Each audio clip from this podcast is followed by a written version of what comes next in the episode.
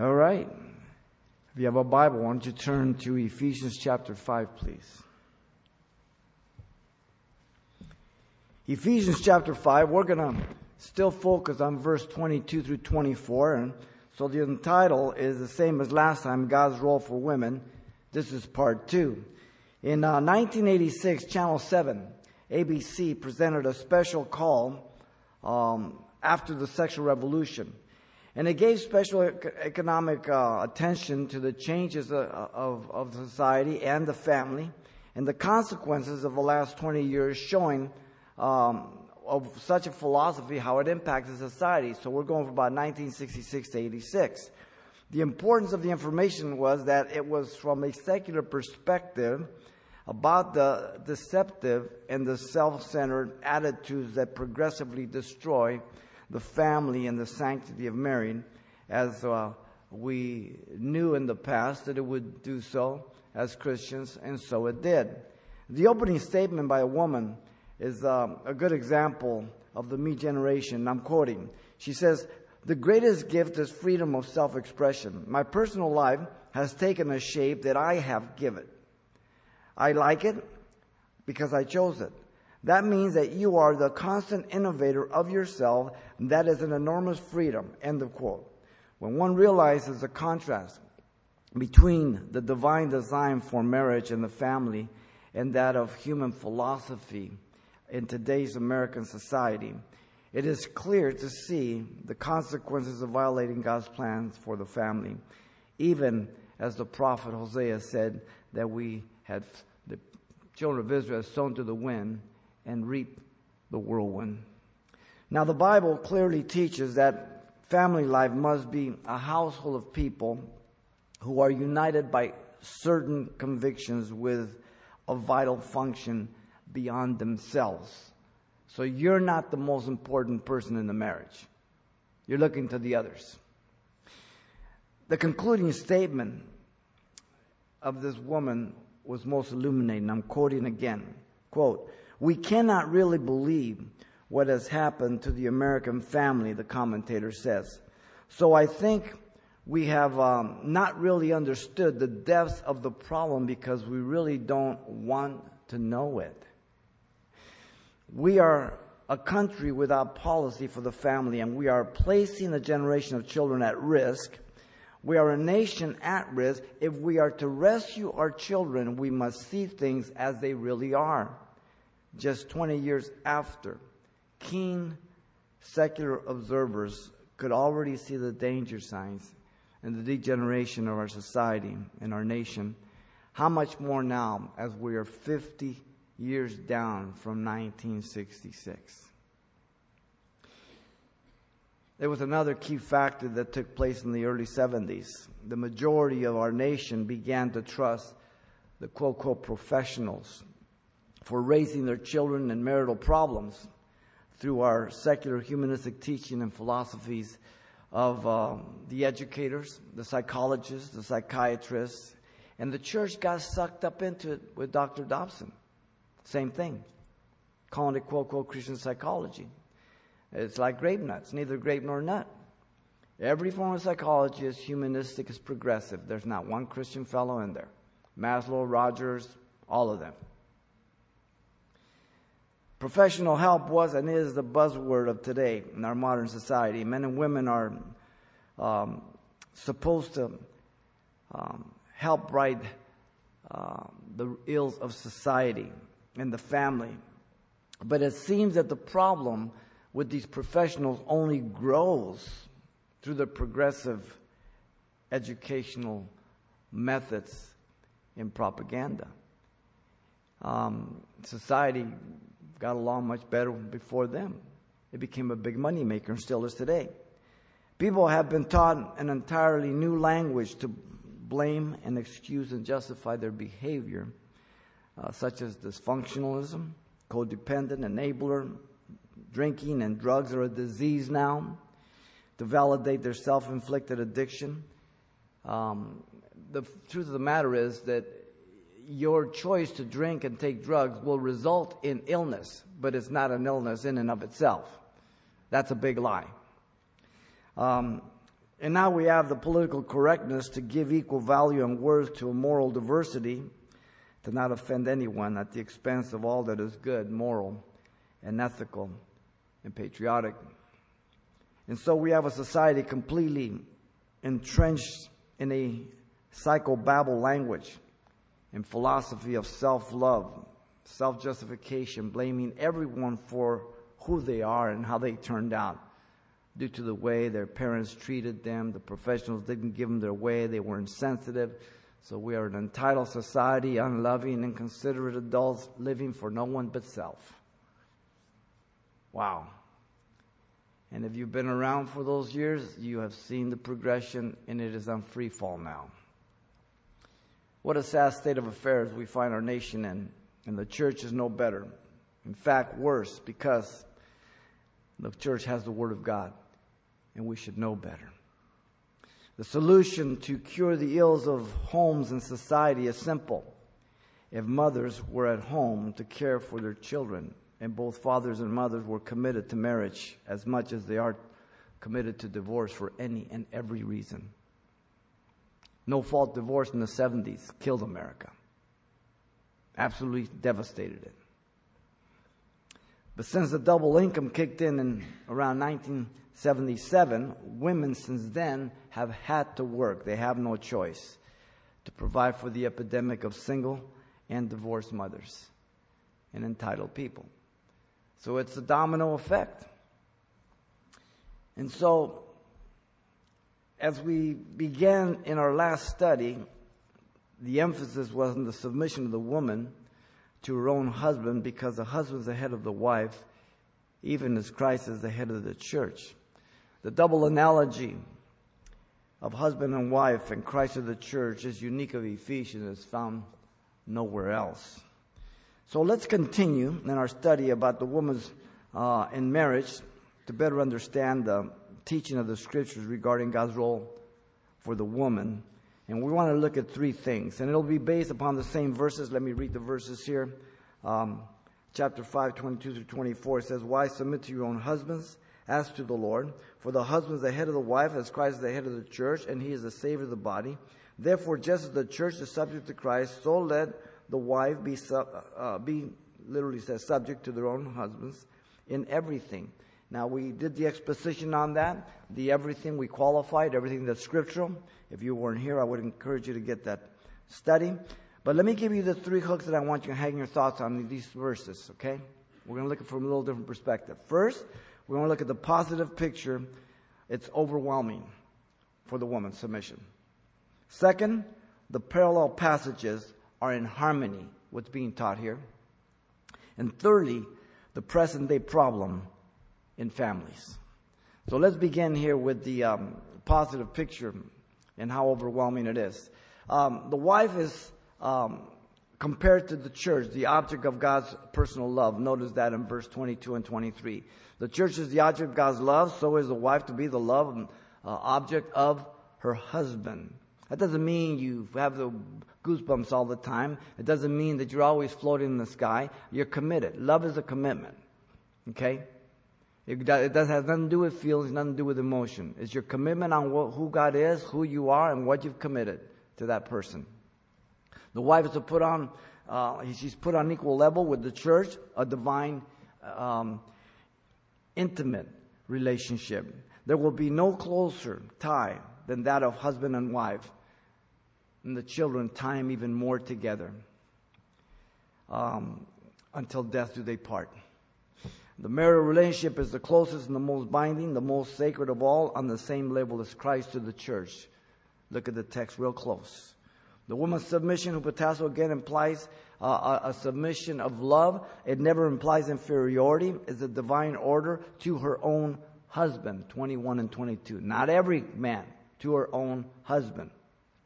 Submission and authority must exist for effectiveness and productivity, as we said, both equals before God, but not in the respective roles. In other words, male and female are distinct, but all are equal before God in terms of the relationship and everything else. But the roles are different. Just like there's a role different between a hand and a foot. They're both part of the body, they have two different functions. Um, submission by the woman has a built in protection so as not to be abused by a carnal Christian or an ungodly, unreasonable husband. The scriptures. The scriptures, the absolute protection. Only what the scriptures command or instruct a woman to submit to, then she does. The violation of her conscience to the boundaries of scripture place her under a higher submission. Her submission now is to Christ. So, ladies, you're not to submit to your husband if he wants you to do stuff that's unbiblical, that violate your conscience, your morality, your spirituality. Real simple. Okay? The husband is not to be a tyrant or despot, but a type of Christ, very positive picture of love and sacrifice in marriage. Verse 25 down to 31, as we move through it, we'll see this. Marriage is not a relationship of master and slave. Christ died to purify his bride. They are not in competition with each other, but in completion, being joined in marriage to one another. Now, notice in verse 23, the woman completes the man as the church completes Christ. The church is said to be the fulfillment of Christ, which is his holy body. He makes it one. The fullness of him who fills all in all. Ephesians 1:23 told us. The passage is a mystery for Christ needs nothing to complete him. Yet it is said that the body, the church, fills Christ. A mystery. we'll understand it when we get there. This is well knowing that Christ is God and he needs nothing to complete him, yet in a subordinate position seeks to be incomplete without his bride, the church, begetting sons and daughters of God by his grace and his love.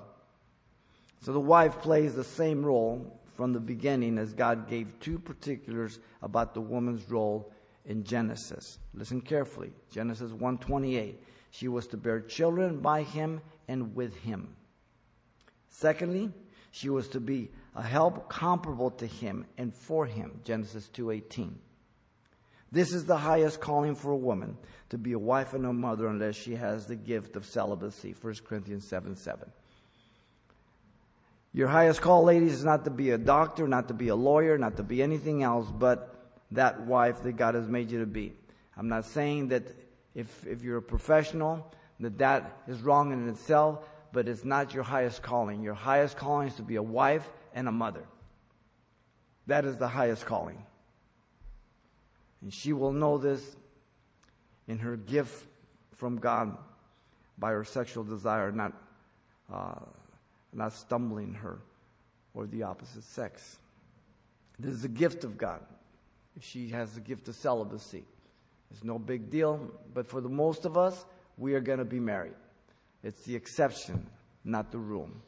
And so 1 Corinthians 7 9 says that God gives that gift to a celibate man or a celibate woman. You try to impose it upon yourself, you're going to have problems. Trust me. Now, most women today are made to feel that if they are not working or in some professional fulfillment, um, they're not fulfilling their own sense of worth or importance, contributing to the income of the home, and they are failing and are of little worth. That is the lie that was fed. It didn't just start in the 60s, it's even earlier than that. We'll touch a little bit on that. What a lie the world and Satan has given to the woman of America and, and the world.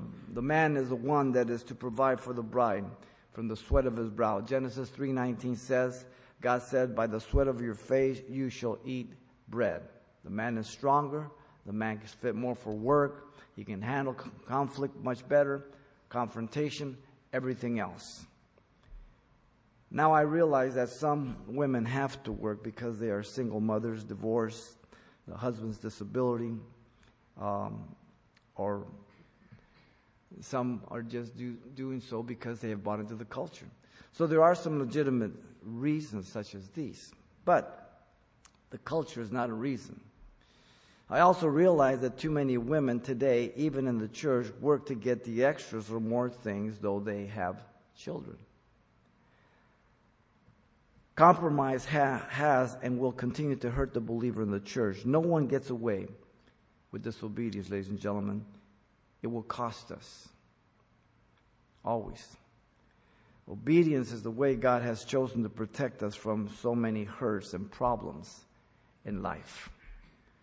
Children can get along with one parent only, one car only.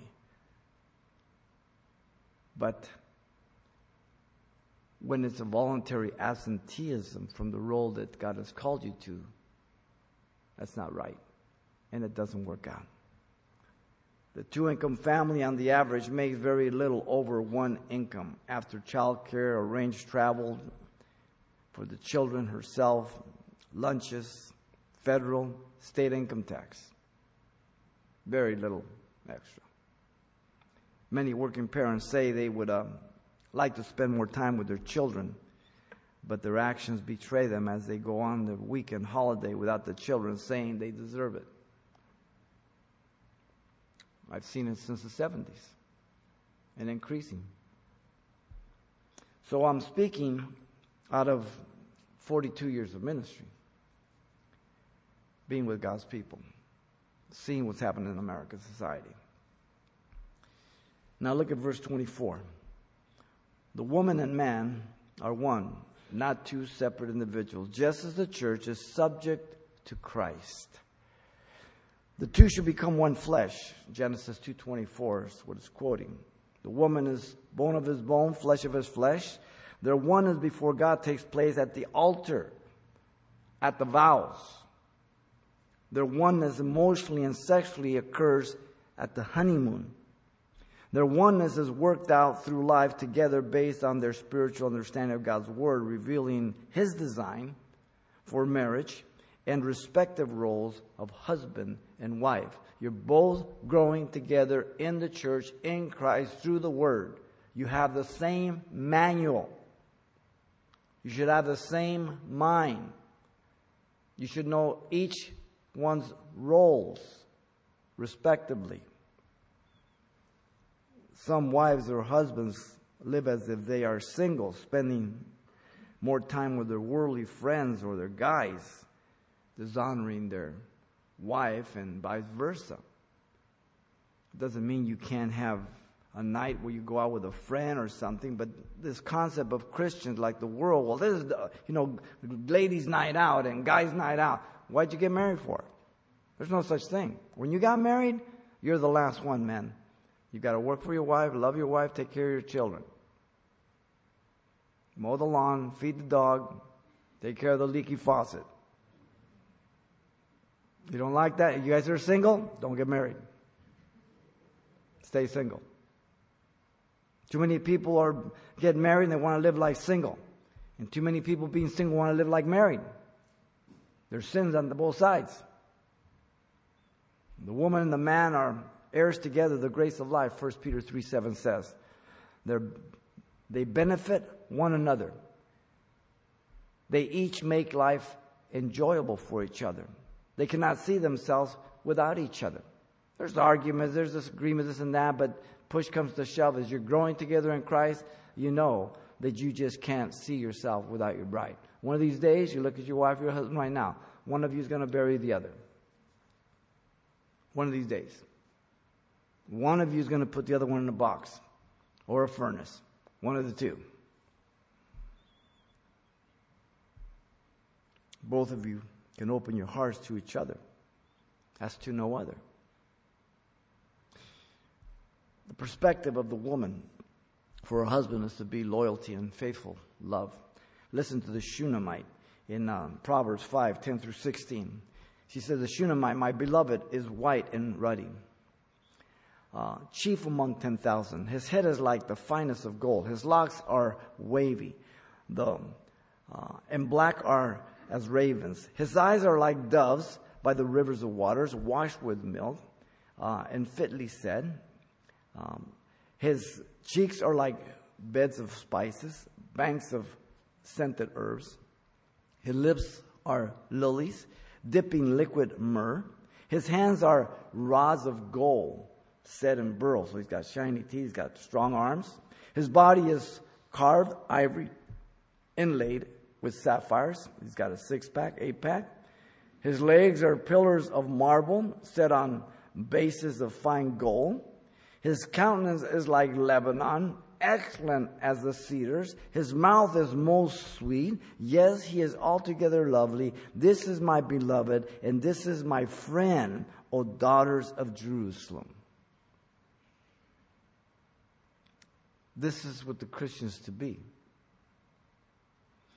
At least can be. Again, doesn't mean you walk around, you know, throwing flowers all day long. It's not what we're talking about. She repeatedly declares, I am my beloved, and my beloved is mine. His desire is for me, passion. Song of Solomon 216, 63, 7, 10. Song of Solomon is a great book. The Shunammite to her beloved says, Set me as a seal upon your heart, as a seal upon your arm, for love is as strong as death, jealousy as cruel as the grave. Its flames are flames of fire, a most vehement flame. Song of Solomon 8 6. You know, Dietrich Bonhoeffer, sitting in a Nazi prison cell, once wrote a wedding sermon for his niece who was about to get married. And um, in it, he said this quote, Marriage is more than your love for each other. It has a higher dignity and power, for it is God's holy ordinance through which He will to per- perpetuate the human race till the end of time. In your love, you see only your two selves in the world. But in marriage, you are aligned in the chain of the generations, which God causes to come and to pass away to his glory, and calls into his kingdom. In your love, you see only the heavens of your happiness. But in marriage, you are placed on a post of responsibility towards the world and mankind. Your love is your own private possession, but marriage is more than something personal. It is a status, an office. Wow. What we believe will determine what we are going to put into life practice, ladies and gentlemen. It's been put this way sow a thought, reap a deed. Sow a deed, reap a work. Sow a work, a, reap a habit. Sow a habit, reap a character. Sow a character, reap a destiny. Every time marriage is presented in today's society, it is a negative light, so society won't feel guilty. That's why they do it. Husbands and wives are committing adultery. There is constant fighting and unhappiness in marriage programs. Divorce is inevitable most of the time. Kids are smarter than parents. Parents are idiots. Romans 1.22 says, professing themselves to be wise, they became fools. The mindset presented to the woman is one that makes her feel like she is being cheated unless she has uh, her own identity. But in reality, for her not to be cheated, her identity is to be tied to her husband. When her identity is not tied to her husband, she's cheated all the way. Billboards, televisions, advertisements make a woman feel like she's being held back and deserves much more. The days, the boys on Madison Avenue have done their homework and they are quite good at catching the eye of the public on every level. The woman is made to believe that she can have it all and not pay a price. Wrong. Genesis 2:24 Therefore a man shall leave his father and mother be joined to his wife the two shall become one flesh. The woman is encouraged to be and presented as the initiator in our modern society to further weaken marriage and the family. She hits on men aggressively. She is as suggestive, if not more lewd, than a man in sexual things. That's the way she's presented. She holds her own with a man, be it in work, play, or promiscuity. Celebrating her womanhood, so called, no longer being restricted or limited to a housewife. Proverbs 12:4 says, "An excellent wife is the crown of her husband, but she who causes shame is like rottenness to his bones." You see, the woman's role is a very positive picture, an exalted position from the biblical point of view, much higher than the world. The Bible treats you ladies like a lady. That's what the Bible does. Let's look at some parallel passages to show you how in harmony they are, because this is not an isolated theme that we're looking at. I'm just going to run, just, you can turn if you want to Proverbs 31. We're going to go verse 10 to 31. We're just going to run through it. Now, this is not a checklist, men, all right? But an exhortation and model example, all right? In Proverbs 31, verse 10 says, No value can be placed on a wife. She is priceless. Verse 11, he can trust her to be frugal, make his earnings last as much as possible. Verse 12, she is committed to doing him good rather than evil, not so much in external works, but in intentions of her mind towards him for the purpose of not being distracted or anxious providing. In verse 13, she is meeting the needs, clothing, being wise. But the idea here is that it is her hand's pleasure, it is not a burden. Verse 14, she has an enterprising spirit seeking to, um, to get more for her money and perhaps even saving the extra for emergencies. In verse 15, she is concerned about her household over herself, and it is her joy.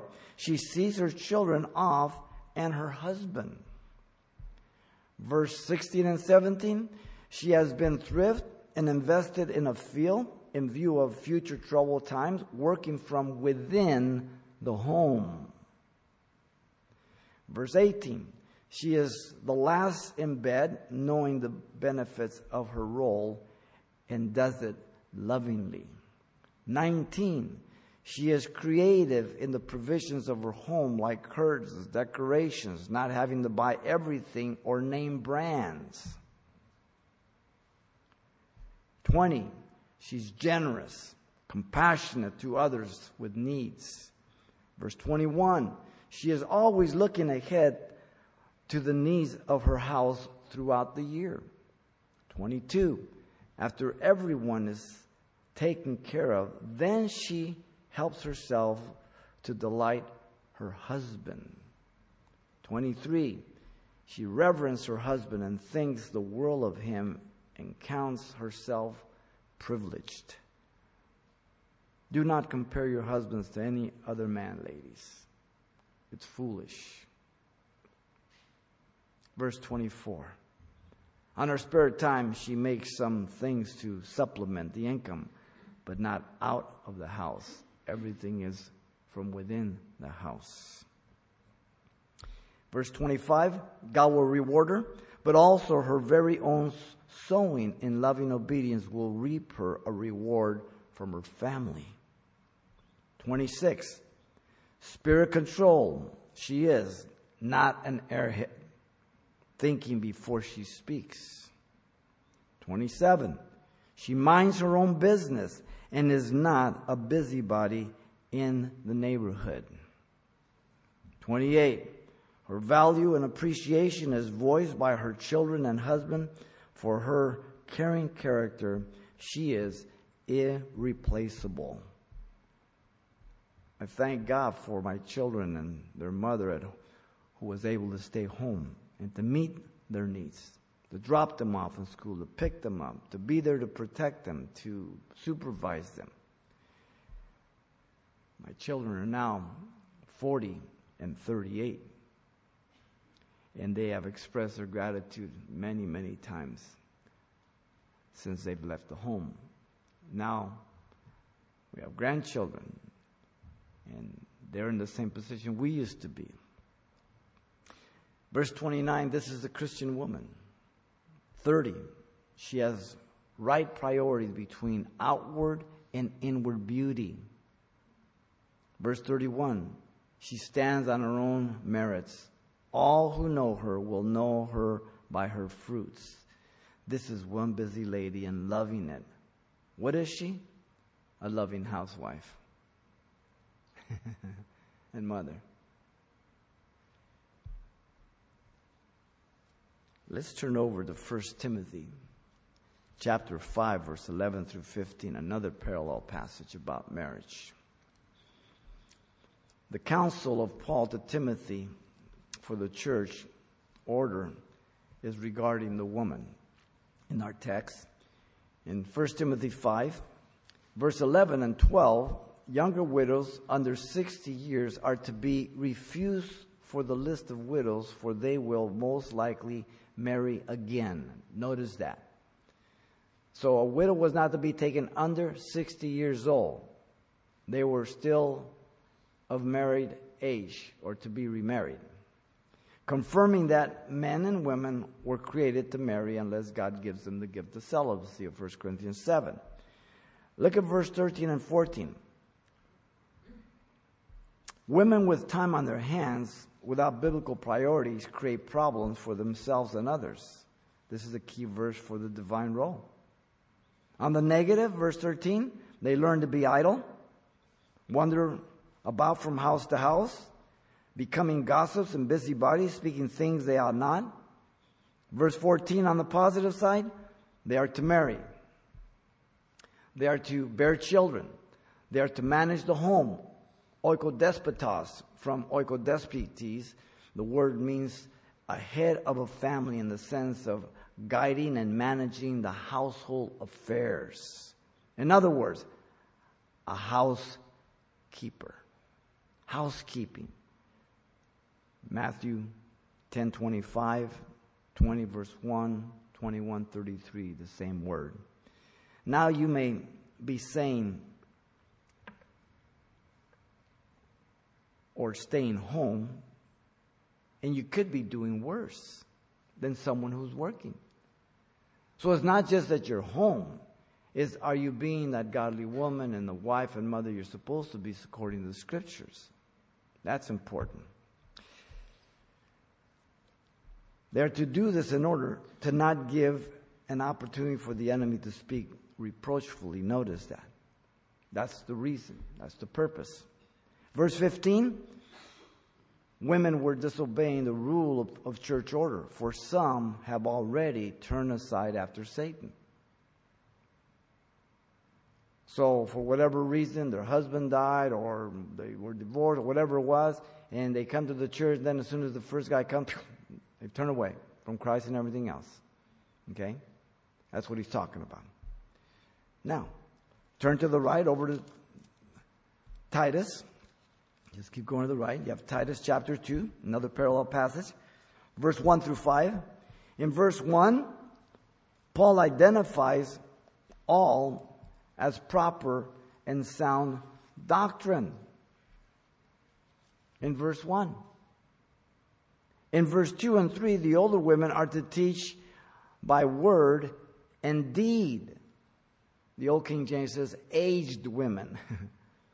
Those who have been married for a while. They've raised children, okay? In verse 2 and 3 there, the men are addressed first. Verse 2. Then the women. They are to be all that was stated of the men.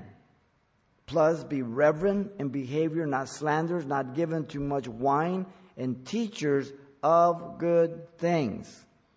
So, what the, was told about the men is to apply to the women, and plus these extra things that he's saying. Verse 4 and 5 the things the older wives are to teach the younger by admonishment. This is the beauty of the women's ministry here as you ladies come together. We have women here who have been for years, younger ladies, come, fellowship, and grow. Notice what he says. First, the advice to the younger from the older. Verse 4. To love their husbands. Philandros, a, man's, a man lover. Her husband, not every man. Okay? Her own. To love her children. Verse 5 To be discreet means self control, moderate as to opinion or passion. By her lifestyle, to live as a godly married woman, not joined to her single or unbelieving friends to influence her in an evil way. First Peter chapter 3, 1 through 6 deals with that. Uh, the woman's a godly woman by her outward appearance, not merely being the main concern, but the inward beauty of the heart, uh, even as Sarah um, with Abraham. Verse 5 still, to be chaste, meaning innocent, modest, clean, pure. Verse 5 still, to be homemakers. The Old King James Version translates it, keepers at home. So here you have the confirmation. The word is made up of two words appearing only this time in the New Testament. The first word, oik, means dwelling or house. The second word, orgos, means to guard or keeper. In good classical Greek, it often is translated a stayer at home. To be good, meaning kind. To be obedient, hupotasso, there it is again, submissive to her own husband. Never inferiority. The reason given that the word of God be not blasphemed. Now you have to realize in the background, if you weren't here last week, the background I gave you that Paul is giving this to the Jewish, the Greek, and the Roman culture. It was crazy what Paul is commanding here. So this command for the woman and the man is to every generation since, since the New Testament. Doesn't matter what culture you come from. I don't care if you're a beaner. I don't care if you're Italian. I don't care what you are. I don't care if you're black, yellow, pink, or blue. I don't care what it is. This applies to you if you're a Christian. And because you're a child of God, God has enabled you to be able to obey and to do what He calls us to do. It's the way it is. We always want to say, well, you know, I'm, you know, I'm from a Mexican family. I'm from, well, that's your problem. What's the problem? We want to use all these cultural excuses. Well, you know, I just got a hot temper. I'm Italian. It's called flesh, not Italian.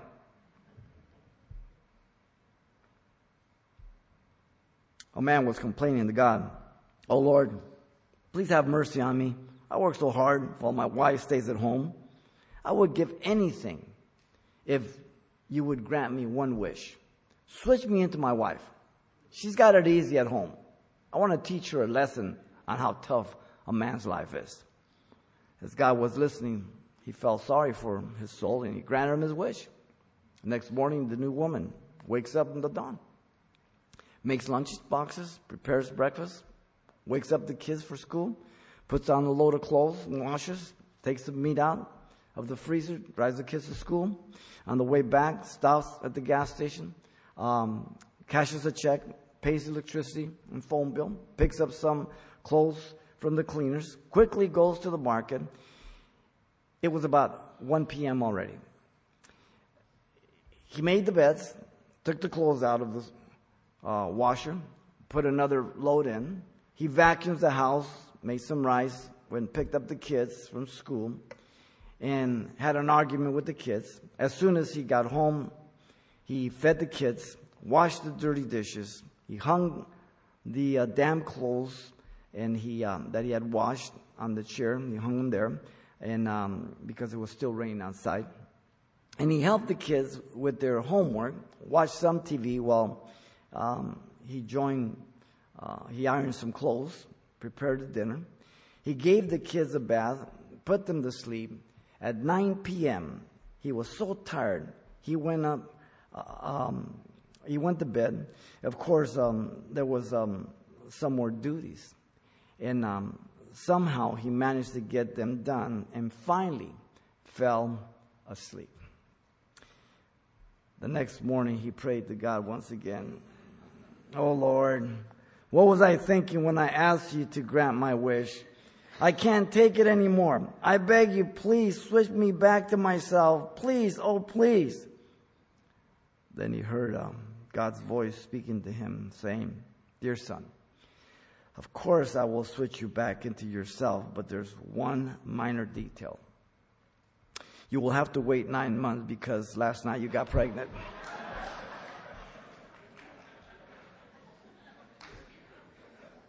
That's about it, isn't it? We always think someone else has it better. The world paints a very bleak and boring picture when it comes to being a wife and mother, but has produced far worse wives and mothers than the church ever has. The world lowers your conscience by giving you mafia wives, basketball wives, the Kardashians, girls gone wild. The married woman who stays home, on the other hand, can pollute herself by getting caught up with the soap operas, magazines, what she reads, ungodly advertisements, garbage in, garbage out, whatever you add to the list. Proverbs 23 7 says, For as he thinks in his heart, so is he. I also understand that some of you have to work as single mothers and those with working husbands, so both of you have to see how you will plug up those holes in your home to meet the needs of your children. Both you have to do that. Men, you're the head of the home, you have to lead. If you are a working mother and your husband also works, you need to prioritize your real needs versus your wants and work towards having you stay home with your kids if at all possible. Prioritize. You may not need two cars. Again, it's better to have two parents in the perspective roles than two not in the perspective roles and have all the goodies. In Christ are hidden all the treasures of wisdom and knowledge, we're told in Colossians 2 3. The problems of children and teens today are often because no one is home to supervise, correct them, or discipline them, or teach them, and providing a family model. Of the 18 years your children live, they will sleep one third of their life, of, the, of those 18 years. That's six years. The other third they will spend in some form of institution, hopefully instructional, not correctional. Of those last six years, the first three years, they're infants. So you really have your child only for three years, ladies and gentlemen, to mold and shape them. You ever think about it? If you work, you spend 4,000 hours with your child. If you stay home, you put 40,000 hours into your child by the time he's 18. Otherwise, someone else is putting 36,000 hours molding and shaping your children into them not you. The pattern of the scriptures is for a married woman to stay home, caring for her husband and children for the honor of God in social stability. Early in the 20th century, the progressive Roosevelt enacted laws so that mothers who were widows or had no husbands could stay home to care and to raise their children, having a high view of the woman, children, and marriage. This was in 1931. About 140,000 families were receiving Mother's Aid grants, but only 55 recipients in the entire country were unmarried. Did you get that? 140,000 families were receiving Mother's grants. Only 55 in the entire country were unmarried receiving grants. It was to help married women who needed the help. Different from today. Unmarried mothers and divorced mothers were excluded, with few exceptions.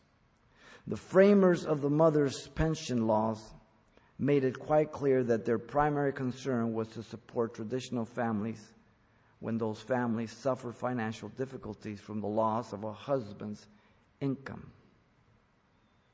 The church is being disobedient in marriage, and it is bringing much hurt and destruction to their families that cannot be undone or redone once it's gone.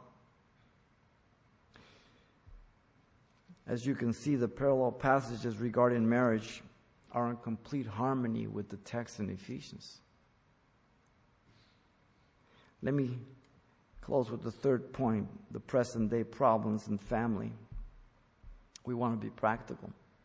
The problem is long coming. The last 76 years, women have entered the largest number of workforce. After World War II, 1940, women became the workforce by necessity. The war was on. In 80%, or in the 80s, 84% of all new jobs were taken by women.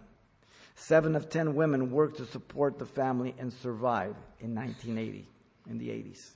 63% of couples brought home two incomes and grew to 10 million women sole supporters in the 1980s. In 1981, 7% of America lived under the father's provisions as the breadwinner, and 40 million women worked, 6 million with children. There were 6 million stepchildren in the U.S. in 1986. In 1996, the 50% mark of all new businesses were projected to be attributed to women before it was one in three. All of this provided the double buying power, causing homes to skyrocket, a false economy. Then the crash came at the end of 2008 and 209.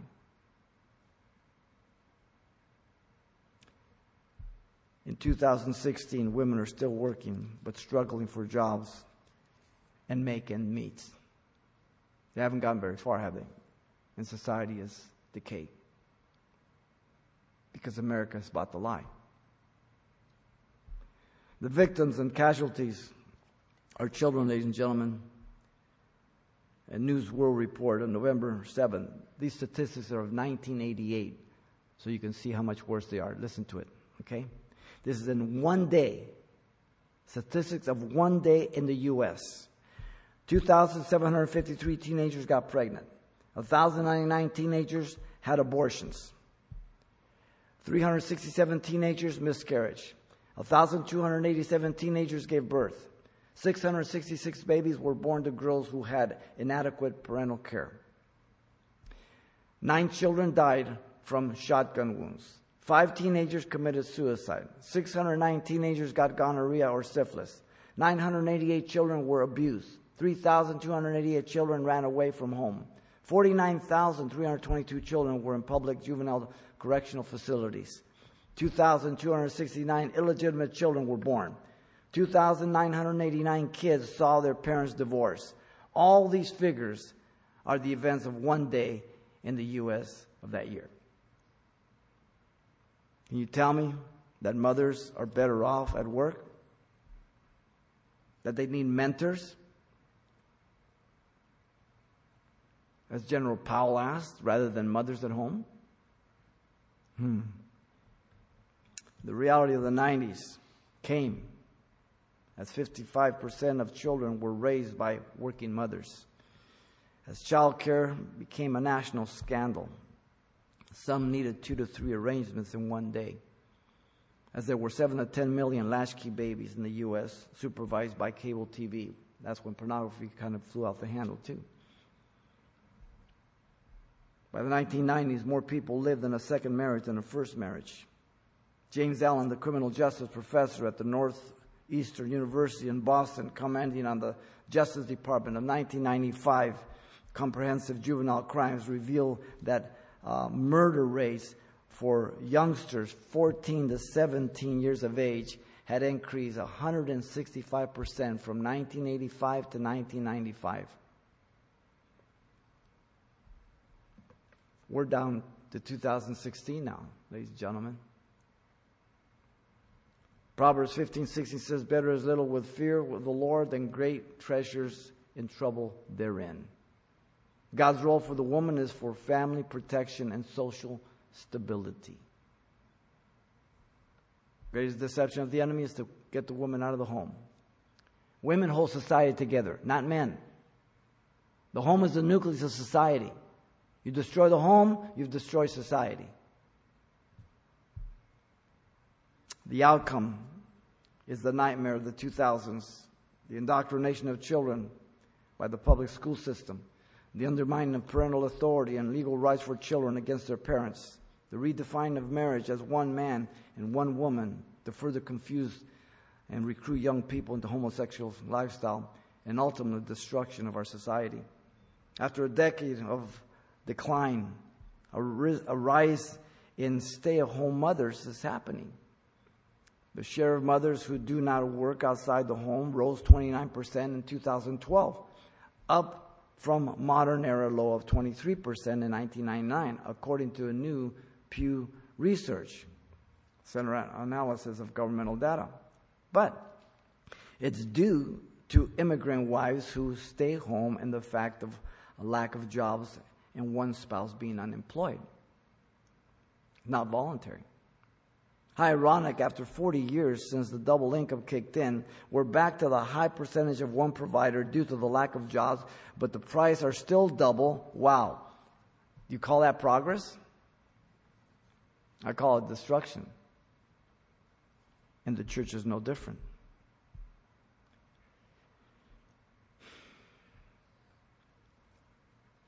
An article saying if I live in a home of spotless beauty with everything in in its place, but have not love, I am a housekeeper, not a homemaker. Listen carefully. If I have time for waxing, polishing, and decorative achievements, but have not love, my children learn cleanliness, not godliness. Love leaves the dust in search of a child's laugh. Love smiles at the tiny fingerprints on a newly cleaned window. Love wipes away the tears before it wipes up the spilled milk. Love picks up the child before it picks up the, bo- the toys. Love is present through the trials. Love um, reprimands, reproves, and is responsive. Love crawls into the with the baby, walk with the toddler, runs with the child, then stands outside to let the youth walk uh, into adulthood. Love is the key that opens salvation message to the child's heart. Before I became a mother, I took glory in my house of perfection. Now I glory in God's perfection, my child. As a mother, there is much I must teach my child, but the greatest of all is love. The pain of disobedience, ladies and gentlemen, is nothing compared to the pain of disobedience throughout life. 1 Samuel 15 22. The pain that you inflict through disobedience, it'll get worse as you go along. Always. If it's not corrected. If a woman does not have to work but chooses to work, she will know how big a mistake she's made in the future, at time even by the mouth of her own children. In the sowing and reaping, living with regret is in one's marriage and the raising of children is, is not very good. An attempt to justify oneself is greater sin. It is best to confess and to live with the grace of God to help you. The Christian woman is not to be thought as some spineless, voiceless person who submits without thoughts or discretion, but one of incredible strength and character that does not hesitate to confront her husband in his accountability, to call him out if he wants her to work at the expense of the children, to deny the temptation of settling for finance instead of faithfulness. House alarms are installed because we have in our nation many lazy, entitled thieves with no ethics or work ethic. It's easier to take somebody's things than to work for them. The professionals in courts now can order you to parental ca- classes. We're free to make the choice, ladies and gentlemen, but we're not free to escape the consequences. I found that those individuals who are always demanding their rights to the expense of their freedom in Christ end up in bondage, always. The problem experienced by children in the last 50 years are adult incurred because of buying into the agenda and philosophy of the world, living for self, because there is no God to be accounted to.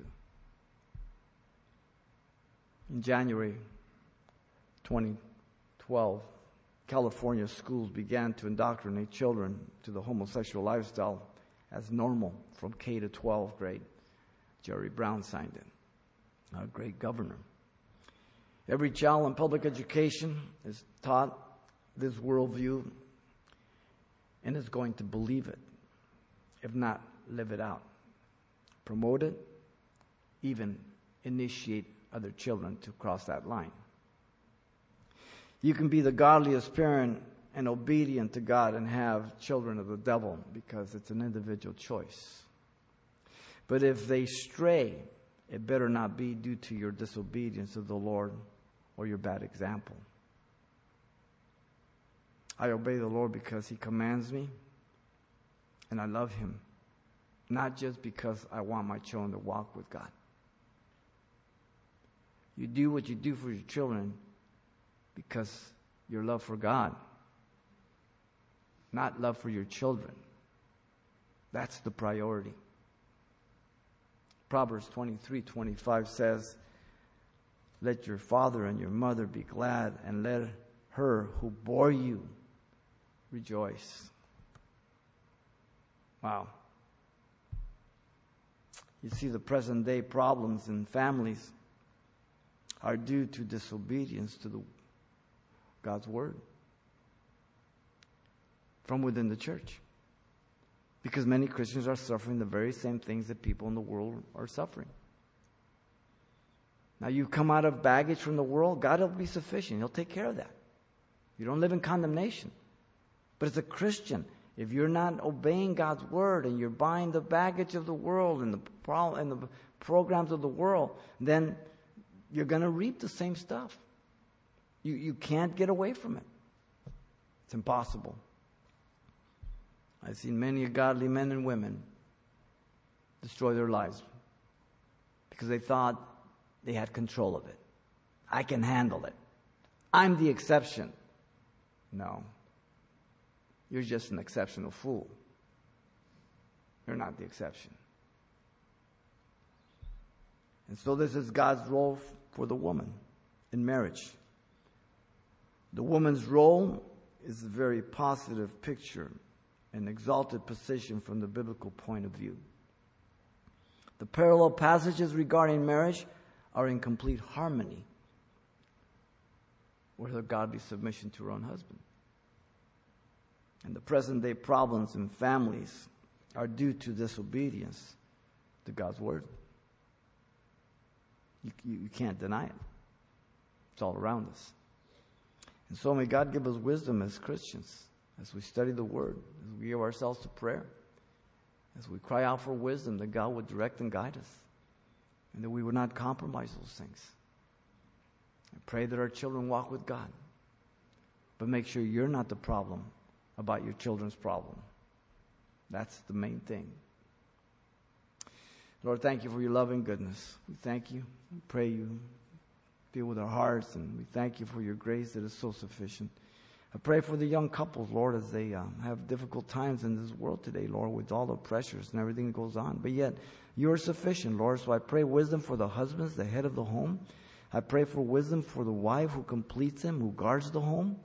And I pray for the children, Lord, that you would deal with their hearts and that you would just be glorified. So, Lord, we cry out to you because apart from you, we can do nothing, Lord. As you're praying, if you're here tonight, if you don't know Jesus Christ as your Lord and Savior, then God has brought you here to be saved, to repent of your sins. Maybe you're over the internet. You can call on the Lord if you believe He died for you, and He will save you right now. This is your prayer of repentance to the Lord, not to us, and He will forgive you and make you a brand new creature in Christ. This is your prayer. Father, I come to you in Jesus' name. I ask you to forgive me, Lord, for all my sins. Give me a brand new heart. Baptize me with your Holy Spirit. I accept you as my Savior and Lord. In Jesus' name, amen.